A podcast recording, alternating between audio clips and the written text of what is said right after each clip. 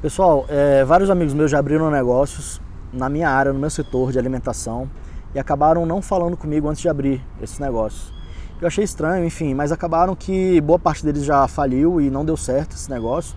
E eu fico pensando, por que será que eles não entraram em contato comigo antes? Eu provavelmente poderia ajudá-los e evitar com que eles é, é, fechassem os negócios, tivessem essas dificuldades. Então, minha dica que eu tenho para te dar hoje é o seguinte: se você conhece alguém no setor onde você vai abrir o seu negócio, converse com essa pessoa. Conversar com, com, com pessoas do setor vai te ajudar muito. Se você não conhece alguém que seja desse setor, tente ver amigos de amigos que possam te ajudar a te conectar com essas pessoas. Porque certamente é, algumas pessoas vão te ajudar do setor.